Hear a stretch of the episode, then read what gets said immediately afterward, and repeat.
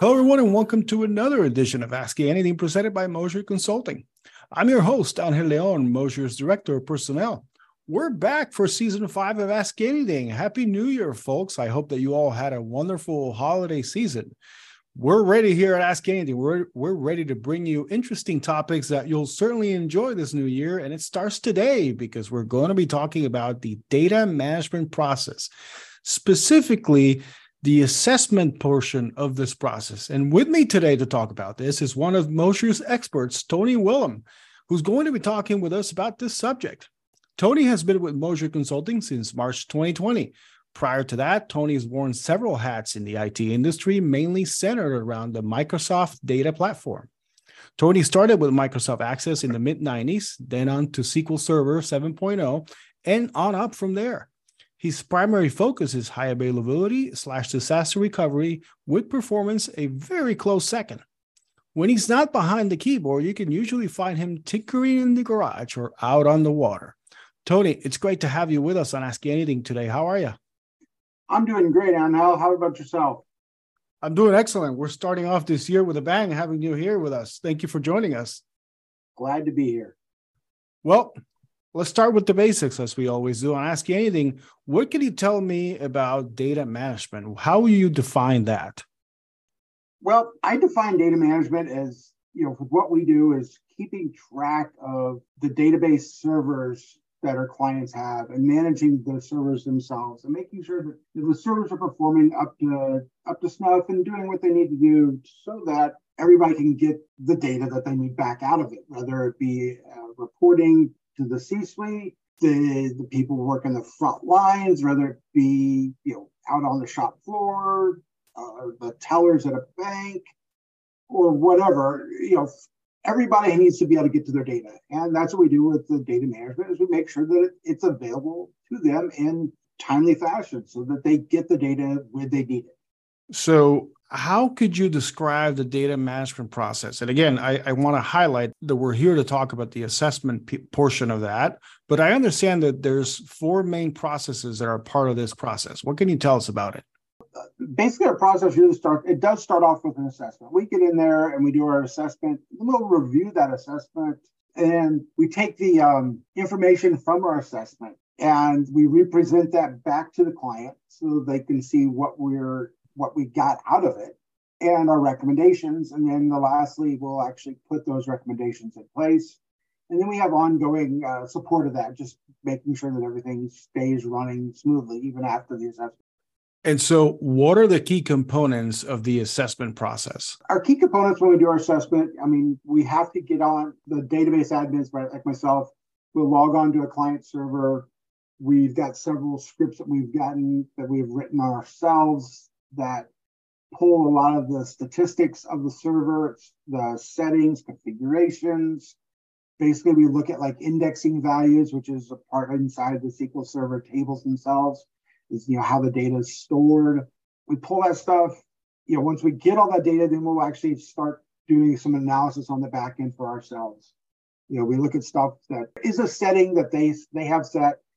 Is it set to the best practices or is it not? If it's not, what's do we is there something that we actually need to change? Because just because the client is using a best practice doesn't necessarily mean that they have to have to. It we look at those and we are we evaluate whether they are uh, they need to be changed or not. So can you tell us a little bit about what sort of businesses or process could take advantage of something like data management specifically this assessment stage? Pretty much anybody that's running a SQL server. It really comes down to that. Out of the box, Microsoft SQL Server is okay. There's a few things out of the box that aren't, are, aren't quote unquote right. And if you don't do an assessment, even if you're not doing an assessment yourself, and I've we've had clients that I've looked at that they don't change some of the key settings on SQL Server, and next thing you know, they're out of hard drive space. You know, one of the things that we do in our assessment would have would have caught that before it becomes a problem. Last thing you want to do, one of the last things you want to do on a, you know on your server is run out of hard drive space. There's settings in SQL Server that cause you to run out of hard drives. I don't think anybody wants to run out of hard drive space. To be quite frank, I mean, no, even no, even with even with cloud services right now, um, you know, even if it's hardware or just just cloud. I remember back in the days when you're basically your server, you know, you had your H, what we used to call back then, where I worked, the H drive, which was your personal drive, and then obviously the hard drive that you had in the actual machine. And when that started filling up i remember sweating bullets just because oh my god this thing is is filling up. And i only had like what 32 gigabytes of a hard drive in an old laptop and or or desktop. So yeah it's uh, like so basically out of the box with sql server it everything that you do manipulating data and stuff is stored in a log and if you don't flush that log out it just continues to grow and grow and grow and I've seen servers with their log being, you know, 10 or 100 times larger than the actual data that they're storing because they don't have it configured correctly to flush that log file out.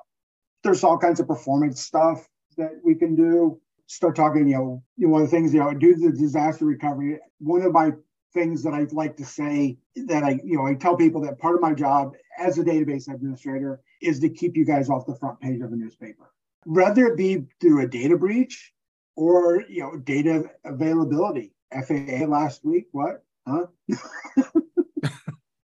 Shout out. yeah. Oh, there were a lot of shouting out uh, occurrence. Yes.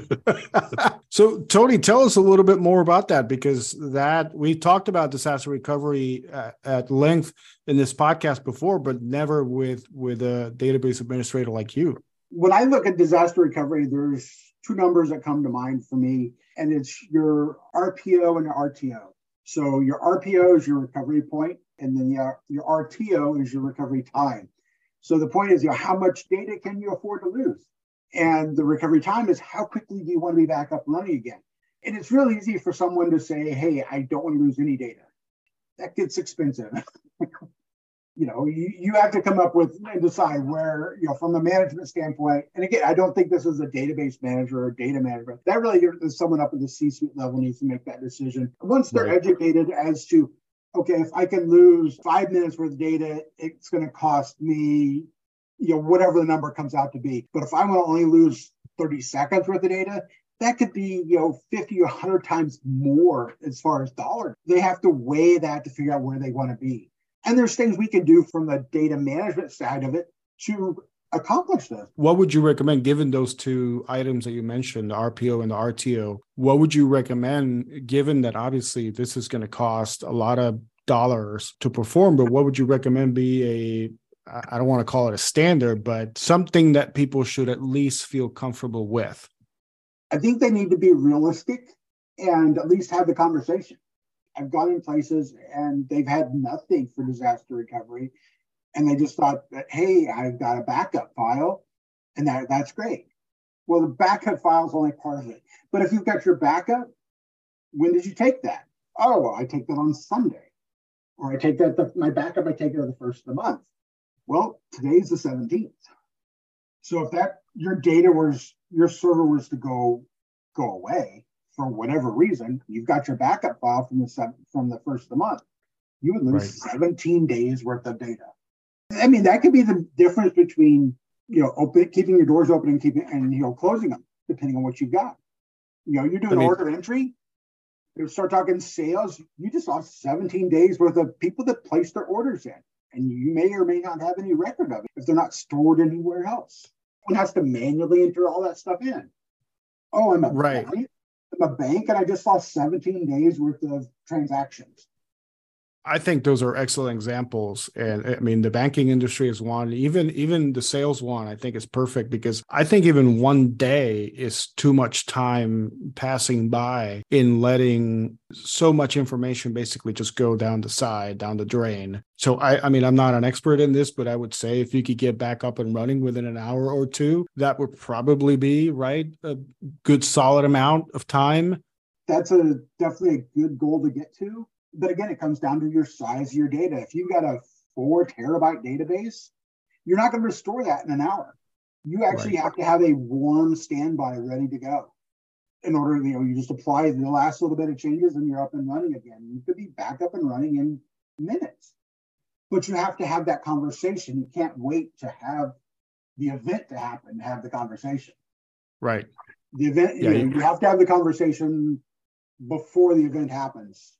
Otherwise, there's not much you can, you, can- only do so much. If I'm only given a backup that's from the first, that's all I got. I can't do anything about it. Even if I was, you know, it's 11 o'clock right now when we're recording this. We did our backup at midnight last night. Well, it's Monday morning and I've missed, you know, 11 hours worth of data. Okay, well, you have to take it into account. Okay, well, it's 11 o'clock, but this is all West Coast stuff. So there's not much that's going to get lost. We're 24 7 manufacturing. I just lost 12 hours worth of data. That's Like, rough. The conversation has to happen, you know, as far as what's acceptable to lose. Right. So, Tony, let me ask you at this stage of the process, meaning the assessment stage, how can we help a business? The way we can help a business at this stage is to explain to them where they currently are in disaster recovery. What do they currently have set up? Part of the assessment, we come back and we show them, oh, well, you need to make these changes to the server that will help your performance. Like I said, performance tuning. Was, was like I said, was a close second of you know things I like. There's times when I get reports from a client that, hey, we've got this end of month process that takes four days to run. It's just insane. There's no other way around. It takes Right. four days to run. So part of our assessment is we pull the statistics of how the data is actually being accessed or not and making sure that all the everything's appropriately in place to, to actually access that data correctly. And Mhm. in that particular case for that client, yeah, their, their process was running in, in, like I said, four days. When we did our assessment, we noticed stuff that needed to change, but they really didn't want to make that change. So which we're hands off, you know, we're we're not going to force, we can't force anybody to make a change. All we can do is recommend.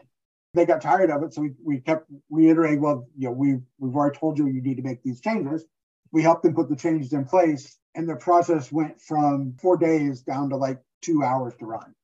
I mean, they, they literally could do nothing on the system for the first four days of the month, and now they can do it. You know, now it's done in hours. And you probably program it to run during non-business hours or or low expectancy hours, right? It's amazing. That's what we could do for you. So, any advice to those who might be listening right now about data management process, specifically the assessment process? An assessment is worthwhile to do, whether you're actually looking at it yourself as a customer, that you're you're looking at your own databases, or you work with Mosier to do it. You can't just put a SQL server in place and put it off in a corner and let it do its thing. It's got to be maintained to a certain amount. And we can certainly go in there and help you. So, with that, thank you very much, Tony. We appreciated your time today. We hope to hear from you soon, and thanks so much for being with us on Ask Anything today. Thanks, Angel. It was great to be here. Look forward to doing more of these with you guys. I don't know, the FAA. It's like, yeah, Southwest Yes. Airlines, a whole lot of people getting shout outs. well, yes. shouted out. Yeah. Shouted out. Yeah. Yeah. But I mean, it, it, it, it really it's all, it's all of that. Those are just the most recent ones. I mean, all you got to do Right. is search for your data breaches. I mean, that's part of this too. Oh, yeah. It's making stuff, making sure that you guys stay secure. You know, it's security. You know, you got to make sure it's up and running, and it's you just can't just put a SQL server out there and go, "Ta-da, I'm done." you can, but you're not going to get the best performance you want. And it, it comes down to what is your expectation, and as your Mhm. business as business grows, your expectation expectations change. Hey, this report it takes 30 seconds to run. Okay, well that's great. Are you okay? with Is that okay? 30 seconds to pull up a report? Well, your business has quadrupled, which is a good thing. Business grows, right? Well, now that report that took 30 seconds takes five minutes. I would love to have a photo of the face of the people whose time frame went from four days not being able to do anything to getting it down to less than four hours. Yeah, it's like Yeah. when you when you told them the new time, what the look on their face must have been. Like, wait, wait what? Yeah. The beauty You of can that is actually do this. Yeah. we put that change in in the middle of that process and it just ramped up until uh, we didn't have to take anything down. We just made the change and away we went.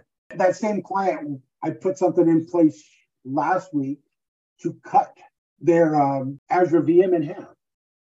You know, so it's a, right now it's a 16 CPU 64 gig RAM Azure VM, I dialed it down to eight CPUs and 16 gig or 32, whatever. I cut it, basically cut it in half. Still, If they can still run and do their end of month process and do you know all their day to day processing, I just cut their Azure cost in half. Right. like at a certain point, it's indistinguishable from magic to me. like, yeah. all right, you might as well have just spun. You might as well just spun straw into gold right in front of me and be like, "Me too." Sometimes. Cool. yeah. I, I mean, it, it's great to do all the kinds of stuff, but when you start doing performance tuning and you take a query, you know, you know, a call to the SQL server that's you know taking minutes to run, and you get it down into the you know sub second, you know, something you know took might have taken you know, you know, two minutes to run, whatever. Oh, ta-da! Oh, now it's running in under a second. Just by managing how the database is configured. And with a repetitive process like that, getting it down under like I'm amazed how many times Superman 3 it's amazing how many times that that comes up as a reference but you know it's like it's it's it's fractions of a cent but it's millions and billions of times you know so well, you know, that, a couple seconds here or there, constantly repeated, it's it's mm. it's it's amazing how exponential that becomes and how quickly that adds up. Yeah. That was yeah. the root of their process, their end of month process. They've got some bad code in the development world, but we can't make you those changes. It was calling a call to the database server.